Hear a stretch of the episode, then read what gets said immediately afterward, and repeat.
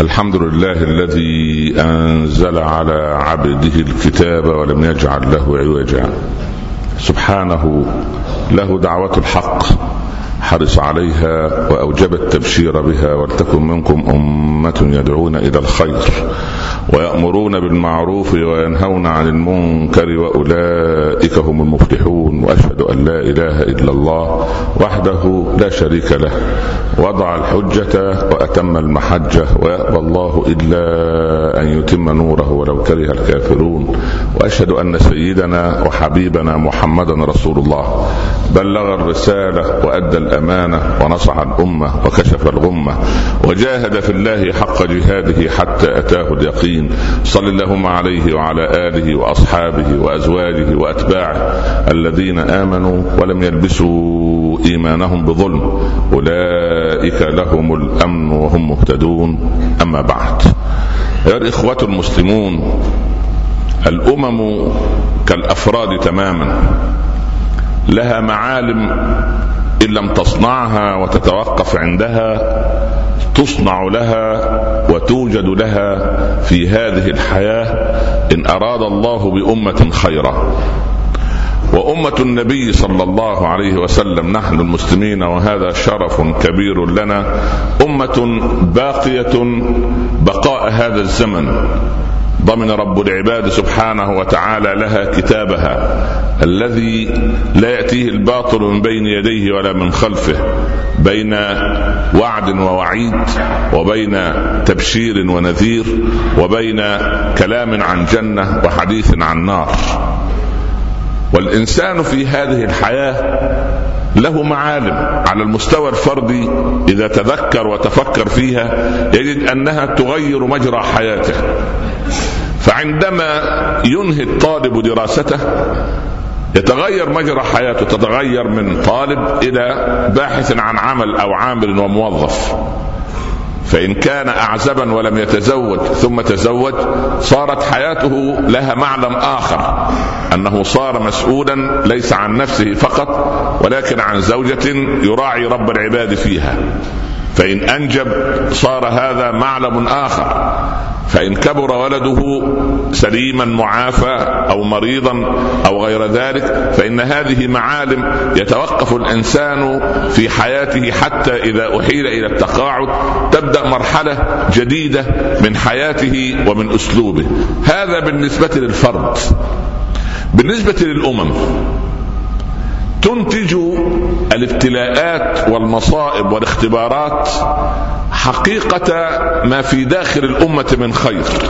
لا تراها في المعمعة لدرجة أن الأزمة المالية الطاحنة التي عصفت بالعالم كله لم تتغير الأزمة ولم تتحسن ولكن نسيها كل موحد بالله رب العالمين نسيانا تاما عندما رأى أبناءه وبناته في فلسطين وهم ترحل أرواحهم إلى جنة عرضها السماوات والأرض أعدت للمتقين.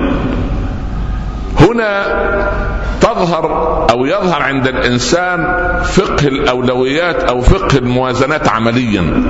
بمعنى لن تجد اليوم زوجة ملتزمة محجبة مصلية كانت كل يوم تطالب زوجها بزيادة في نفقة أو بهدية من ذهب أو بتوسعة في مكان أو بشراء معين إلا وتراها الآن صامتة عن هذه الناحية تماما بل وتشجع زوجها أن يخرج من ماله ومما يملك لأبنائه وإخوانه في فلسطين. هذا معلم من معالم تغيير الأمة واستبدالها في ذاتها. يعني الأمة تستبدل بنفس الأشخاص. يعني قال ربنا ويستبدل غيركم ثم لا يكونوا أمثالكم. قد تستبدل الأمة في شخصها في شخص الإنسان. يعني الإنسان بعد أن يكون بعيدا عن الله تجد قريبا من الله. تجد هؤلاء الذين خرجوا في بقاع الأرض يمنة ويسرة. بعضهم لم يصلي لله ركعة. بعضهم ربما ما صام رمضان. لكن عندما رأى أن الأمة في خطر ورأى أن التوحيد المسلمين في خطر ورأى أن يعني دين الله في هذه الأرض يريد الآخرون أن يستأصلونه. عندئذ استثيرت حمية الدين في قلوب البعيد حتى عن رب العباد سبحانه فإذا به يستبدل ويتوب ويؤوب إلى رب العباد عز وجل. 250 ألف في بقاع فرنسا الأسبوع الماضي يتظاهرون كلهم ليس ليسوا من المسلمين فحسب ومن غير المسلمين هؤلاء الذين لا يريدون في الأرض علوا ولا فسادا وهم كثير بفضل الله هزت هذه الأحداث العالم كله على أمر عجيب. حتى أنني أستطيع أن أقول إن هذه الأزمة الطاحنة التي يواجهها أبناؤنا وإخواننا في غزة اللهم فرج كربهم يا رب العالمين وكن معهم يا أكرم الأكرمين. المؤمنين ولا تجعل للكافرين على المؤمنين سبيلا. اللهم قو عزيمة إخواننا قو يقينهم ارزقهم الإيمان والصدق. اللهم ارزقهم من حيث لا يحتسبون. أنت ولي ذلك والقادر عليه يا رب العالمين. المسلم وهو يراعي هذه المسألة يجد أن العالم الإسلامي الآن أصبح ما بين تاريخين. يعني عند منذ سنتين ظن الناس أن دين الله قد ضاع في قلوب المسلمين. فلما استهزئ بأعظم إنسان على وجه الأرض بالرسوم الكاريكاتيريه برسول الله صلى الله عليه وسلم استثيرت الأمة. وخرج من الأمة أناس ما كان الإسلام لهم يعني له حجم كبير داخل إحساسهم. والكل محب لرسول الله صلى الله عليه وسلم. فلما حدثت هذه الهزة الأخيرة في الأسبوعين الآخرين في غزة استثير في قلب المسلمين الإسلام نفسه. وضح للعالم كله أو للمسلمين بالذات أن أمتهم تواجه يعني يعني يعني يعني سبحان الله أوباش الأرض وجراثيم الأرض والكل يريد أن يستأصل شأفة لا إله إلا الله محمد رسول الله. ولكن أن لهم طالما أن الإنسان ينظر بمنظار المبشرات لا بمنظار يعني الثكالى والحيارة. نعم. لا ننكر أن قلوبنا تدمى عندما نرى أبناءنا الأطفال وأخواتنا من النساء والكبار وسبحان الله وأبناءنا هناك في في في أطهر بقعة أرض أو في أطهر قطعة بقعة شرف باقية في الثوب العربي المسلم عندئذ يقول إن المبشرات رغم هذه المحنة كثيرة. اولا هؤلاء الذين رزقوا الشهادة اين مآلهم إلى أين بإذن الله؟ إن شاء الله رب العالمين في الجنة. اخرجوا من ديارهم وأموالهم بغير حق إلا أن يقولوا ربنا الله. الأرض أرضهم والمكان مكانهم. وسبحان الله وجاء من يستأصل يعني يأخذ ويعني ويعاملهم معاملة الغريب لا معاملة صاحب الأرض. وبعض من الانذال على مستوى العالم في المشرق والمغرب يقف بجوار القاتل ضد ضد القتيل حتى قال شاعرنا يرضى القتيل وليس يرضى القاتل. القتيل يرضى ولكن القاتل لا يرضى. فالمهم أن اولا هؤلاء أنت إن أردت أن تنشئ ولدك على ما تريد يعني أكبر أمل أكبر امل لك أن يصير طبيبا أو مهندسا أو باحثا أو أو إلى آخره. فإن نجح تريد له زوجة صالحة. فإن أنجب تريد لأولاده كما أردت لأبيهم. وهكذا. أو ابنتك هكذا. ماذا تريد لها؟ تريد لها إجازة علمية تريد لها زوج صالح. طيب. المؤمن ماذا يريد أولاده؟ يريد أن يكون أولاده سببا في دخوله الجنة. وأن يكون هو سببا في دخولهم إلى الجنة وهذا أقصى ما يريد المؤمن. فمن زحزح عن النار وأدخل الجنة فقد فاز. فما الفوز الحقيقي؟ أن تطأ أجيالنا الموحدة جنة الرضوان إن شاء الله ونحن معهم بإذن الله رب العالمين. فأنت أكبر ما تأمل لولدك ولابنتك أن سبحانه يحصل على كذا أو كذا أو كذا. طالما أنك تسمع أم علقمة لما رأت ولدها مجندلا في أحد قالت يا رسول الله هل علقمة في الجنة فأصبر وأحتسب؟ أم أنه في النار فأولول؟ يعني أبكي وأصرخ لأن إذا كانت نهايته طيبة على ما أولول قال يا أم علقمة لقد أصاب علقمة الفردوس الأعلى. قالت أصبر وأحتسب. فما الذي نظرت إليه أم علقمة؟ نظرت إلى أن نهاية ابنها جنه عرضها السماوات والأرض. هذا الشهيد أقل ما روي في الروايات أنه يشفع لسبعين من أهله وجبت لهم النار. والطفل هذا الذي البريء الذي دون البلوغ ورزق بهذا يقف على باب الجنة يرفض أن يدخل الجنة إلا بصحبة أبيه وأمه. إذا البشرى الأولى أن قتلانا في الجنة. هذا أمر. هذه مبشرة. نعم. تترك حسرة وألما عند أبيه وأمه لكن الذي اختار ولدهم أو ابنتهم أو أمهم أو أباهم في الجنة فسوف يختار لهم هدوء البال وانشراح الصدر وصبر الخنساء رحمة الله عليها عندما قتل أخوها صخر بكته أربعين سنة في الجاهلية. كانت تلبس عليه الأسود أربعين سنة حتى غرارة الغرارة قطعة القماش الموجودة فوق جملها كانت سوداء وكان خطام ناقتها أسود خطام الناقة وكانت لا تلبس داخليا ولا خارجيا إلا السواد حتى نهتها عائشة رضي الله عنها لما يعني من الله على الخنساء بالإسلام. فلما جاءت القادسية وكانت الخنساء أسلمت وقدمت أبناءها الأربعة ووقفت تخطب فيهم خطبة عصماء فلما بلغت بشهادتهم بشهادة الأربعة ماذا قالت؟ على أخيها بكت أربعين سنة لأنها كانت في الجاهلية. والولد أغلى على الإنسانة أو على المرأة من ولدها فلدة كبدها فلما لا أقول فقدت الأربعة لما كسبت شهادة الأربعة ماذا قالت لتضع في التاريخ جملة ذهبية الحمد لله الذي شرفني بقتلهم وأدعو الله أن يجمعني بهم في مستقر رحمته في الجنة باذن بإذن الله رب العالمين. اذا كم من خنساء في غزة اليوم فضل كثير.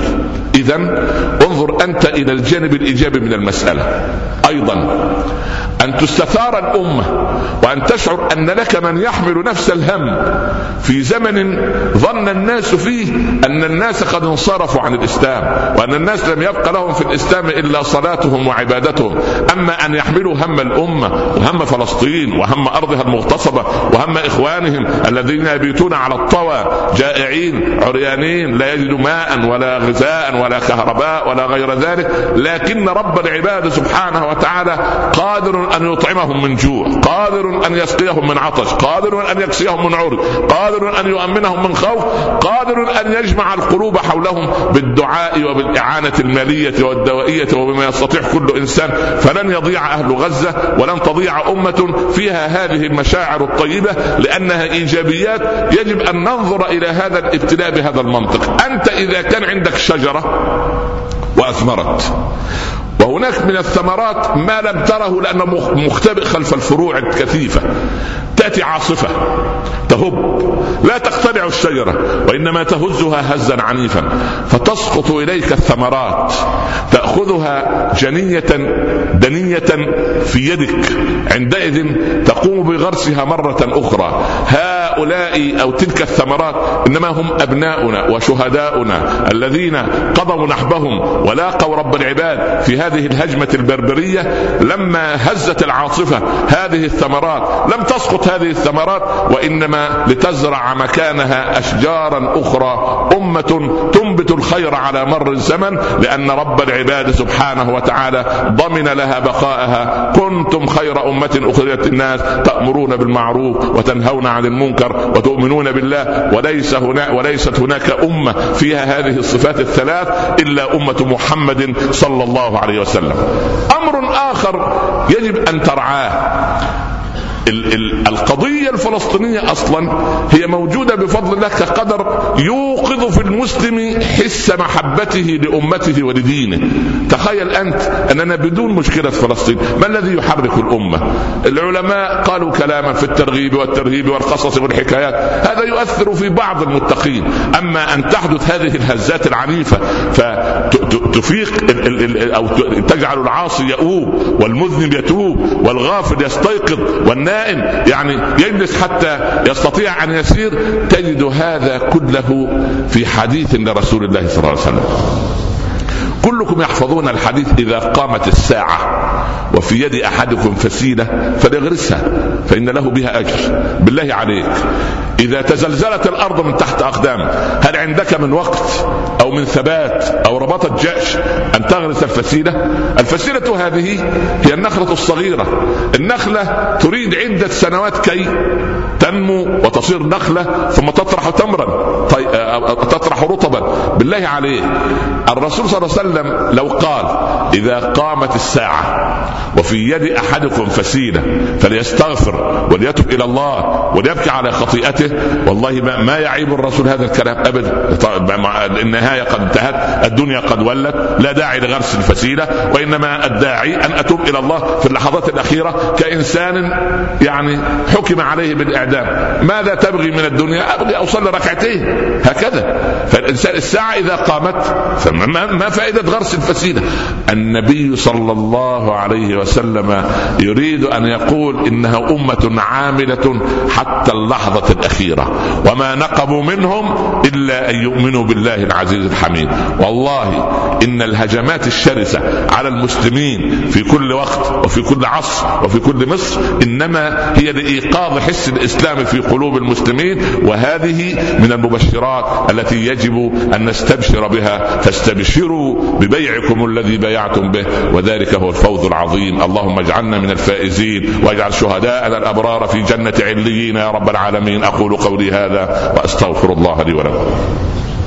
أحمد الله رب العالمين وأصلي وأسلم على سيدنا رسول الله صلى الله عليه وسلم. أما بعد أحبتي في الله أخذنا درسا عجيبا من الصمود لأبنائنا في غزة يوضح لنا قرآنا مبينا مفسرا كأن هؤلاء يفسرون لنا القرآن عمليا كم من فئة قليلة غلبت فئة كثيرة بإذن من؟ بإذن الله. اذا أنت في مشاكلك الشخصية تحل مشكلتك الشخصية بازدياد يقينك.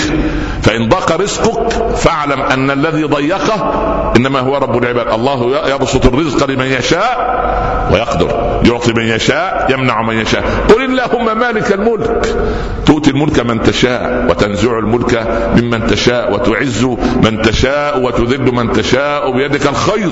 إنك على كل شيء قدير. اذا قدرة الله فوق الشك والتهم. فأنت تأخذ درسا عمليا في هذا الصمود العجيب. تجد أن اطفالا ينظرون إلى الكاميرا. سبحان الله فيهم البراءة ولكن فيهم الصمود العجيب الذي يعلمك أنت يا من شاب شعرك واحتوضب ظهره أن يقينك لا يساوي شيء بجوار هذا الطفل الواقف ثابتا تحت قصف المدافع وآلة الحرب الصهيونية لكنك تأخذ درسا عمليا واضحا في صدق التوكل على رب العباد سبحانه وتعالى. والله إنه لمعلم عجيب من معالم التاريخ سوف تفصل للأمة يفصل الأمة تاريخان أو تاريخين. تاريخ ما قبل هذه الهجمة منذ أسبوعين ما قبل آخر 1429 وما بداية 1430 هجرية. معلمان كبيران في حياة الأمة سوف نرى ثمراتها الخيرة بعد ذلك إن شاء الله رب العالمين وسوف أزيد الأمر توضيحا بعد الصلاة إن شاء الله. اللهم انصر إخواننا في غزة. اللهم كن معهم يا رب العالمين. اللهم ثبتهم يا أكرم الأكرمين. اللهم أطعمهم من جوع اللهم أمنهم من خوف اللهم أمنهم من خوف اللهم أمنهم من خوف. لا تجعل للصهاينة عليهم سبيلا. اللهم اجعل شهداءنا هؤلاء في جنة عرضها السماوات والأرض وألحقنا بهم في الصالحين. لا تجعل للكافرين على المؤمنين سبيلا. اللهم عليك بمن يحارب دينك يا رب العالمين. اللهم أرنا فيهم عجائب قدرتك. اللهم خذهم أخذ عزيز مقتدر. ووفقنا لما تحب وترضى واختم لنا منك بخاتمة السعادة أجمعين. وصلى الله على سيدنا محمد وآله وصحبه وسلم تسليما كثيرا. قبل أن أغادر هذا المكان الشريف الرسالة من الإخوة في دائرة الشؤون الإسلامية بخصوص جمع التبرعات آه، لا مانع من قيام مندوب هيئة الهلال الأحمر من جمع تبرعات لصالح أهالي غزة بعد صلاة الجمعة وهذا تصريح بذلك. يعني أرجو أن الإخوة كانوا موجودين أو في أي مكان من أماكن التبرعات لا تكسلوا لا تتقاصروا وأنا أدعو الأمة كلها إن كان وهكذا بلغنا من بأيديهم الأمور في بعض البلاد العربية من المسؤولين أن لو عملنا صندوق للكوارث صندوق لا ننتظر حتى نجمع. هذا الصندوق هو عبارة عن دولار فقط. من راتب كل موظف أو كل عامل أو كل مسلم في مشرق الأرض ومغربها. على الأقل غنينا وفقيرنا الله الغني يدفع 10 يدفع 20 هو حر لكن كل شهر دولار واحد. وكل شهر ندفع يعني نجمع أكثر من مليار دولار. على مدى السنة عندنا رصيد من 12 ل 20 مليار من الدولارات. يظل عند هذه الأزمات لا ننتظر حتى نغيث أصحاب النكبات والدنيا قائمة على الابتلاءات والاختبارات. والبعض الحقيقة سمع وأنصت وهناك دراسات مستفيضة في هذا الأمر إن شاء الله رب العالمين حتى يعني تحوز حيز التنفيذ وتكون هناك هيئة تبع مؤتمر منظمة الدول الإسلامية أو أي هيئة رسمية من الهيئات أو الهلال الأحمر أو غير ذلك إن شاء الله. والإسلام في قلوب الكثيرين والله وفي قلوب الكبار والصغار وفي قلوب الحكام والمحكومين. ولكن نريد أن نبادر إلى عمل جدي حتى نعذر ونعذر إلى رب العباد سبحانه وتعالى حتى لا نكون من الذين تقاصرنا عن نصرة إخواننا. فاللهم انصرهم نصرا عزيزا مؤذرا وثبتهم يا أكرم الأكرمين. نكمل حديثنا إن شاء الله بعد الصلاة وأقم الصلاة. قوموا إلى صلاتكم يرحمكم الله. أحمد الله رب العالمين وأصلي وأسلم على سيدنا رسول الله صلى الله عليه وسلم. أما بعد. على مر التاريخ كله وليس في مرحلة دون مرحلة. دائما كان الصراع بين الحق والباطل. أمر سنه من سنن الله في هذا الكون. بدأ الصراع منذ أن وجد أبونا آدم. لأحتنكن ذريته. وفي موضع آخر ولآمرنهم فلا يغيرن خلق الله. هذا الصراع الذي يمثله إبليس الذي تشعب منه تشعبت منه شعبتان شعبه من شياطين الجن وشعبه من شياطين الإنس. هاتان الشعبتان تماما ضد شعبة الحق. التي تعلي كلمة الله. في التاريخ وصلت آلاف الرسائل من العراقيين لسيدنا الحسين بن علي رضي الله عنهما وعن آل البيت. تعال إلينا حيث النصرة والمنعة والقوة واستعادة الخلافة التي ضاعت منك وحرب بني أمية. نصح عبد الله بن عباس لسابق علمه بالتاريخ ولدراسته. الحسين كان يمثل نقاء أهل البيت. النقاء اللي هو لا يظن أن أحدا يكذب. كآدم الأول أبونا آدم تعجب ولده منه معاتبا. قال يا أبتي تطيع الشيطان. وتعصي الرحمن. معقول هذا الكلام؟ لأنه إبليس قال قال ربنا عنه وقاسمهما. قاسمهما يعني إيه؟ أقسم لهما. وقاسمهم إني لكما لمن الناصحين. قال أبونا آدم في نقاء الفطرة يا بني ما ظننت أن أحدا يقسم بالله كذبا فأبونا آدم ما الذي غرر به؟ أنه يتعامل مع الناس بما إيه؟ بما في داخله هو. هو داخله إيه؟ نقاء. هكذا الحسين. كان عنده هذا النقاء. ابن عباس يقول له يا ابن بنت رسول لا تغادر المدينة لا تذهب إلى العراق. ابدا. لم يسمع. وذهب. قابل في الطريق. انظر إلى هذه مهمة جدا.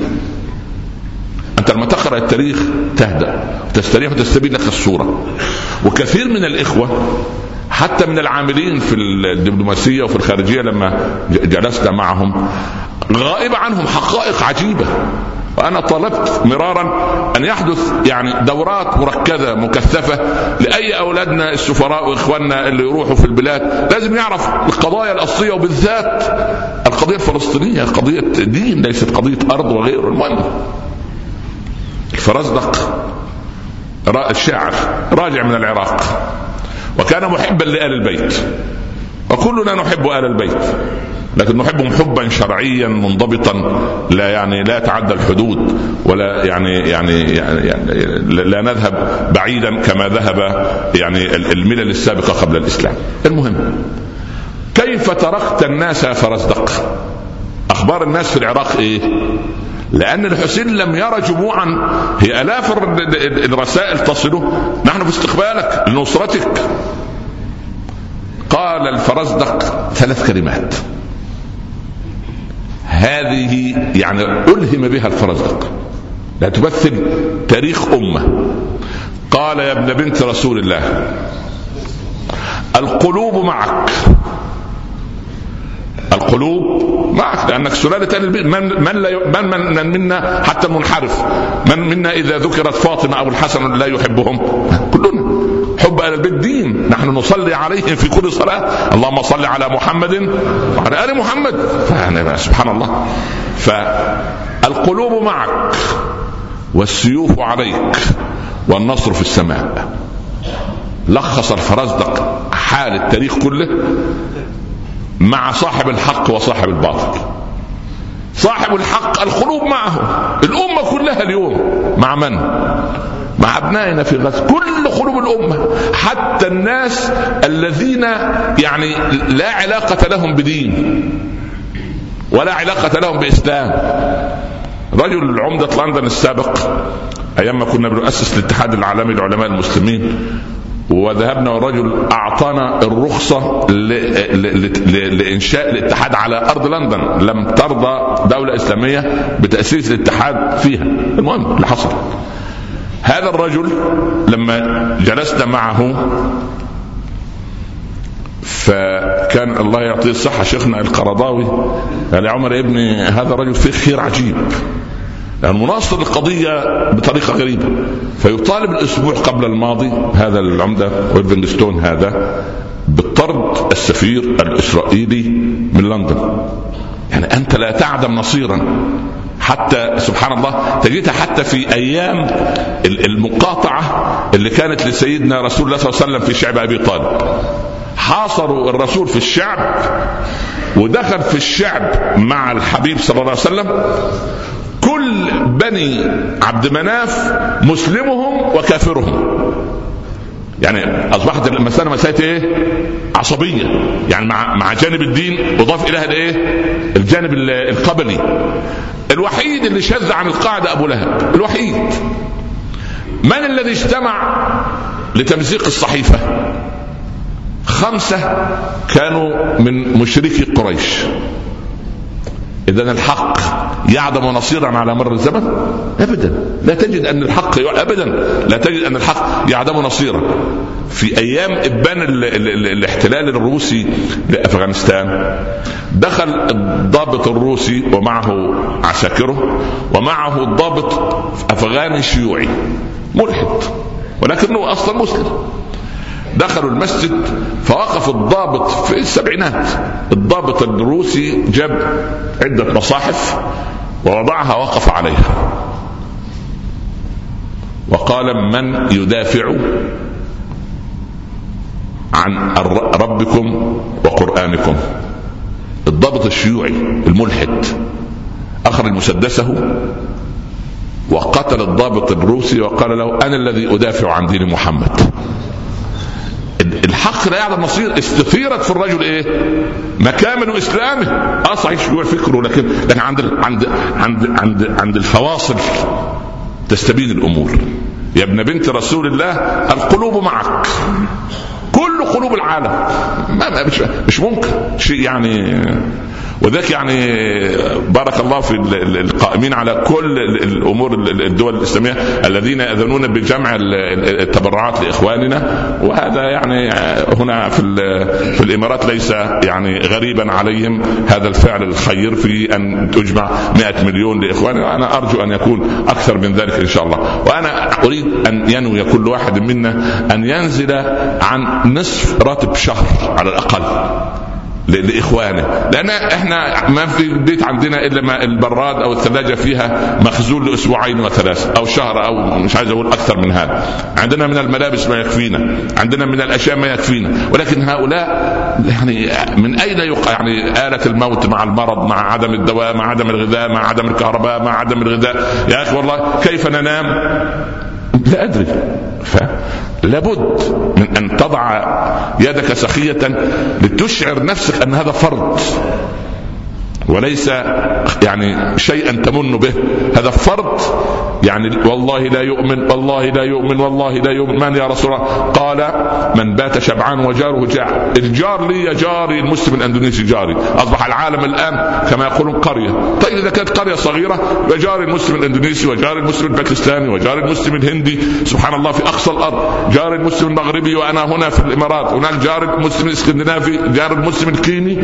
فكلنا جيران وكلنا مسلم كلنا يعني يد واحدة قلب على من سواه لأن هذه الوحدة الغرب فوجئ مفاجأة غير طبيعية بما يحدث. المحللين الغربيين آه، عندهم ذهول ما الذي حدث في أمة الإسلام؟ أمة نائمة أمة تائهة أمة ضائعة. أما هذا المناصرة الغير طبيعية تعجبوا منها. فهم الآن سوف يجلسوا ويحللوا ويدرسوا ويشوفوا إيه القصة وأين المكامن وسبحان الله. نابليون لما حب يحتل مصر عمل إيه؟ أرسل الجماعة بتوع علماء الاجتماع علماء النفس علماء الجغرافيا علماء التاريخ ومكثوا سنوات عديدة درسوا حالة المصريين من الألف إلى الياء لأن لا بد من الدراسة. هم الآن الآن سبحان الله يدرسون دراسة تحليلية دقيقة لما يحدث. إيه؟ ما الذي حدث في أمة الإسلام؟ شيء سبحان الله غريب. الرجل يعني الصحف الفرنسية بالأمس كنت هناك. الصحف الفرنسية تقول أو المحللين المعتمدين في الأساتذة في جامعة السوربون وغيرها يقولوا أن الرئيس الفرنسي لم يتحرك إلا بناء على مظاهرات ضمت 250 ألف. كنت ترى صورة المحجبات وبناتنا الفرنسيات المسلمات والأولاد شيء يعني؟ ما الذي هو يتعجبوا إيه اللي يخلي واحد عايش في باريس في عاصمة النور ويطلع عشان يناصر أخوه؟ فهم دي عجيبة بالنسبة لهم. هو إذا سلم عليك فيريد منك عدة يوروهات أو يعني ما بتسلم عليه ليه؟ يقول لك ليه تسلم علي؟ تعرفني؟ أنت تعرفني؟ إذا ما كنت تعرف سبحان الله فهذه قضية هم لم يفهموها ولن يفهموها إلا إذا فهموا دين الله فأنا أقول لكم بصدق هذا هذه حادثة عبارة عن معلم وإن كانت مؤلمة شديدة لنا جميعا ولكن معلم لتستبين لنا قضية الولاء والبراء. من معنا؟ من يناصر قضيتنا؟ من يقف بجوار؟ حتى تستبين الصورة. لماذا؟ لماذا؟ سيدنا موسى لما خاف بنو إسرائيل يقول إيه؟ ماذا قال لهم؟ قال إن الأرض لمن؟ لله. ها يورثها إيه؟ من يشاء من عباده. سبحان الله اذا الأرض هي لمن؟ لا مش للقوي ولا غيره. لا مش للقوي. لا للقوي العزيز سبحانه وتعالى. وليس القوي من البشر. والحق أبلج. وسوف يعني الأمور تنكشف عن حقائق قوة صغيرة لا تملك شيء صمود عجيب أمام آلة عسكرية مفترية. هذا الصمود داخلين داخلين على أسبوعين. شيء مذهل. شيء الخبراء العسكريين نفسهم في حالة من من عدم الانضباط و و و لأن دي غير مدرس في الاستراتيجيات العسكرية. أن هذا أمر يعني يفوق المستحيل. هذا لماذا؟ ليه؟ ثلاثة أمور. اقتناع صاحب الحق بحقه. هذا أمر. الأمر الثاني تمرس هؤلاء على الصبر. الأمر الثالث مساندة الأمة بالمال وبالدعاء وبالثبات وكل شيء حقيقة شيء يعني فعلا يعني يثبت أو يثبت صدرك أن الأمة سوف يظل فيها الخير إلى يوم القيامة.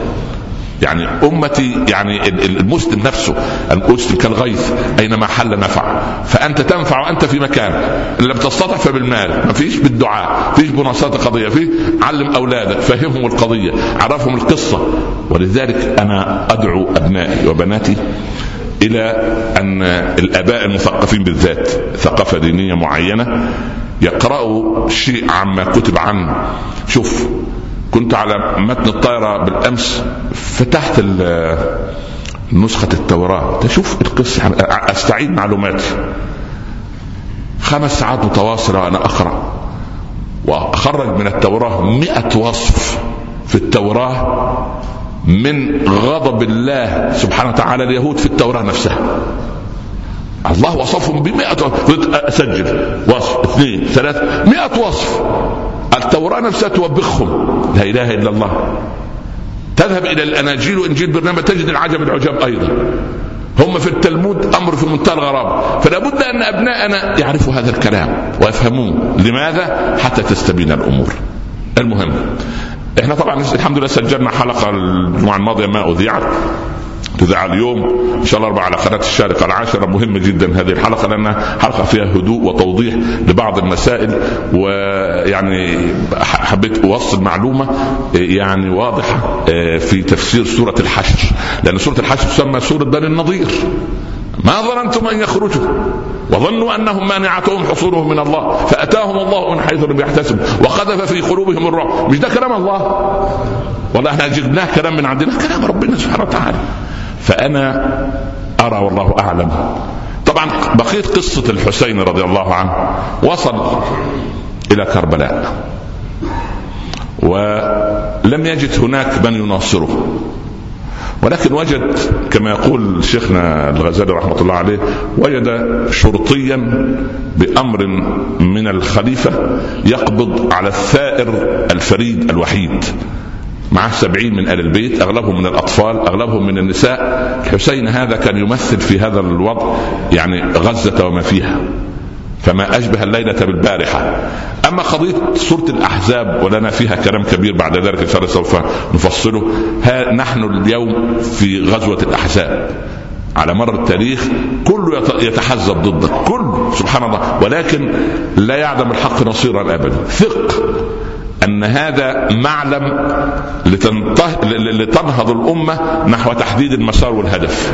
واستبان للأمة مهمة علمائها ومهمه الدعاء مهمة الذين يبينون لهم الحق والباطل مهمة العودة إلى كتاب الله مهمة أن أشحن زوجتي وأولادي على الحق الذي نحن عليه وعلى الباطل الذي الذي عليه غيرنا.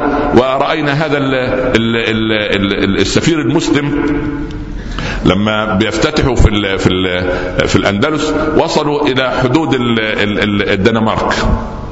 وبعدين وهذه لم تذكر في التاريخ كثيرا. ف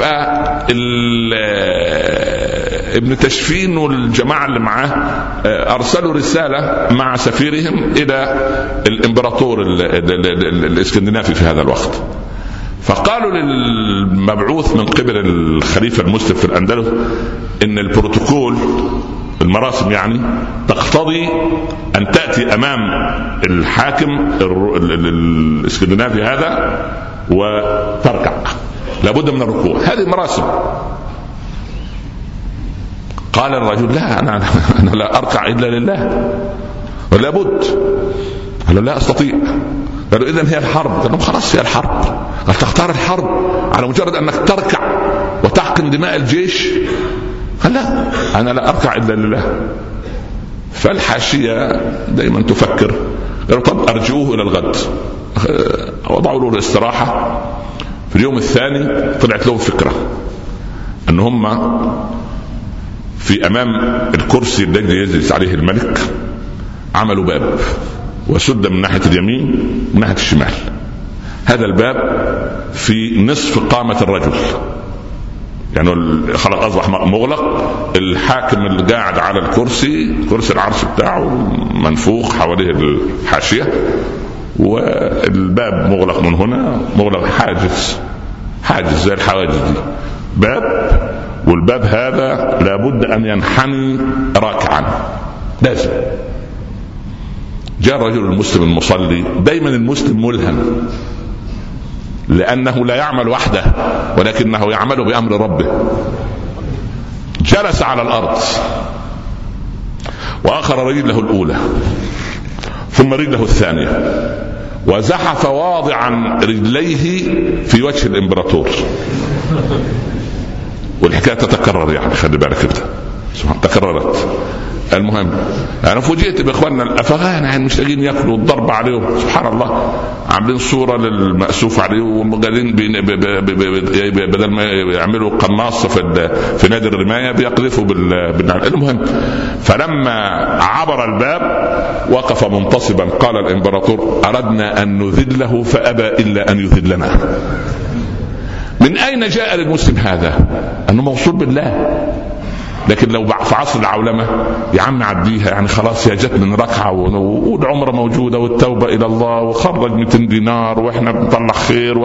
هذا الكلام الذي ضيعنا. لكن الحق أبلج والباطل لجلج فعلى مر التاريخ بس دي, دي حقيقة يعني موجودة سنن سنة الله في الكون.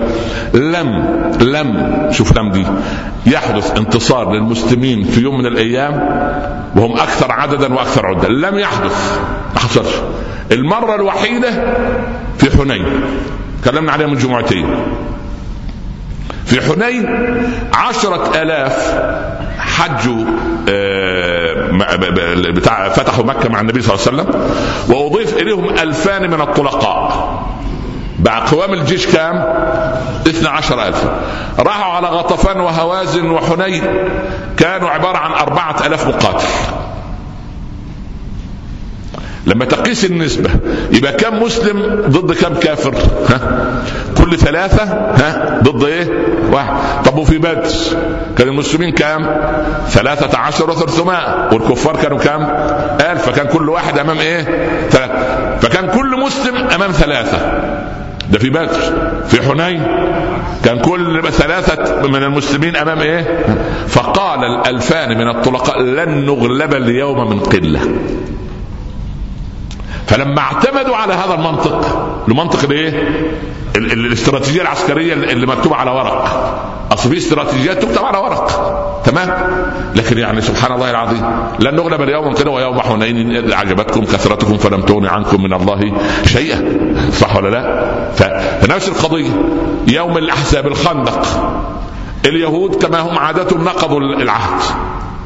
والمنافقين راحوا راجع عبد الله بن أبي بالجيش. وهناك عشرة آلاف من الأحزاب من قبائل العرب كلها تحت قيادة أبي سفيان مستعدة للهجوم على المدينة. خلاص أحيط بالمسلمين. جاءوكم من فوقكم ومن أسفل منكم وإذ زاغت الأبصار وبلغت القلوب الحناجر وتظنون بالله ظنونا. والله واحد من الصحابة يقول كنا كان الواحد منا يخرج يده.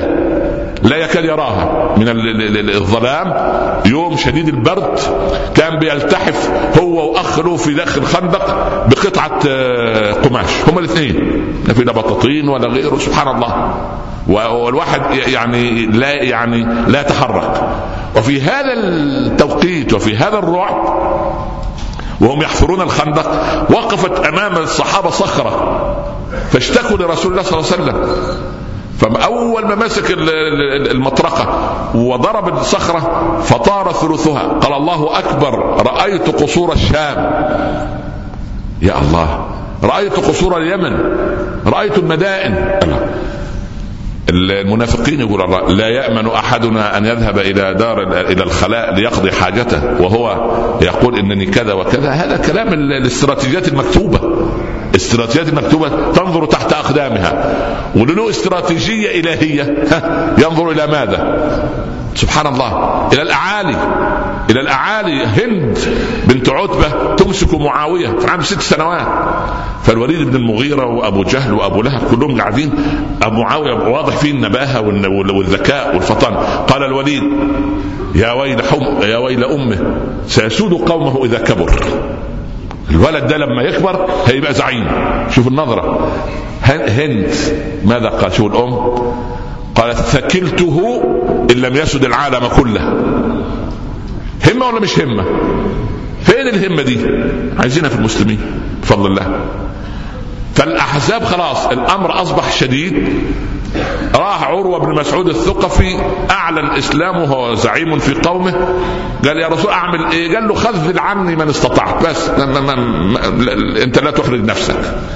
راح لأبو سفيان قال له خلي بالك الجماعة بتوع قبيلة هوازن دول مجرمين. ده قالوا إن إحنا لما تقوم الحرب أبو سفيان ده ابن عم محمد يتصالحوا وإحنا اللي هنضيع فاحتمال يتركوك في المعركة.